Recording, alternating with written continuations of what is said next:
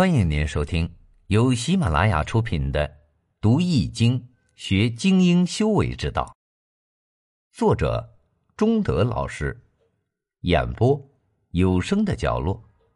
欢迎订阅。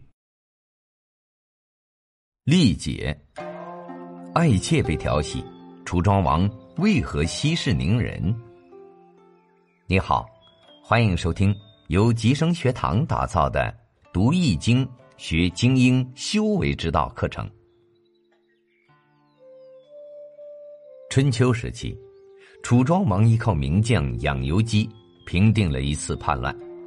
为了表示庆贺，楚庄王大宴群臣，宠姬嫔妃也统统的出席助兴。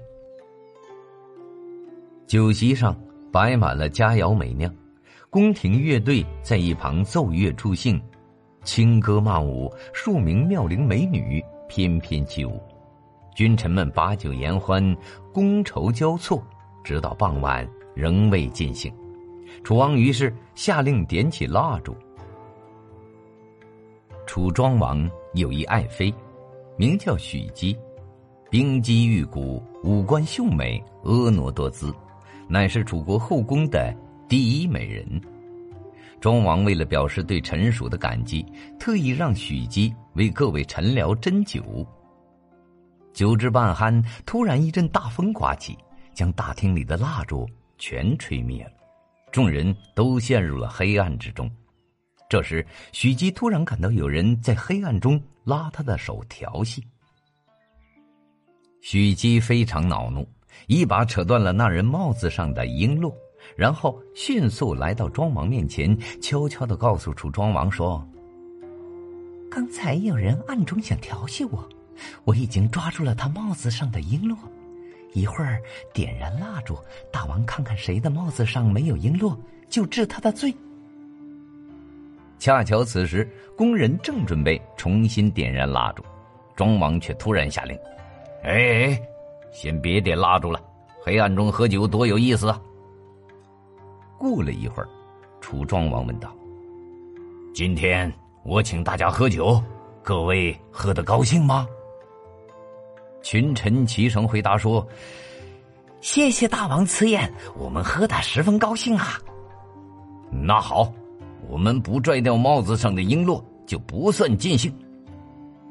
群臣一听，纷纷摘下帽子，扯断帽子上的璎珞。楚庄王才命人点燃蜡烛。众人相互一看，每个人的帽子都已经面目全非，不禁哈哈大笑起来。直到天亮，君臣才酒足饭饱，尽兴散去。回到后宫，许姬非常生气，埋怨楚庄王故意包庇调戏他的人。按照当时楚国的法律，调戏王妃的人是要被处以死罪的。大王如此包庇他们，恐怕他们以后还会做出更多冒犯大王的事儿来。许姬愤愤不平，楚庄王却微微一笑，说道：“嘿，哈哈，我请大臣们喝酒，目的是为了让大家玩的尽兴。酒后失态乃是人之常情。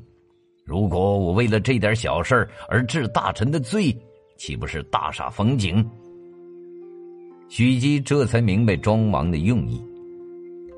后来，楚庄王出兵攻打郑国，有一位名叫唐角的将军特别勇敢，他冲锋陷阵，斩将夺关，屡建奇功，使得楚军的士气为之高涨，一直打到郑国的都城，方才收兵。楚庄王夸赞统帅大军的乡老，乡老说：“这啊。”不是我的功劳，是副将唐角的战功。于是，楚庄王打算重赏唐角，并想要加以重用。唐角说：“我就是那个曾经在宴会上牵许姬手的罪人呐！大王能引臣罪而不诛，臣自当拼死效力，哪里还敢奢求奖赏呢？”当天晚上，唐角。悄悄的离开了。楚庄王的这次宴会，就是历史上著名的绝缨会。楚庄王的宽容大度，使得很多能臣勇将愿意为他效力，因而楚国越来越强大，最终称霸诸侯，成为春秋五霸之一。本集已播讲完毕，感谢您的收听。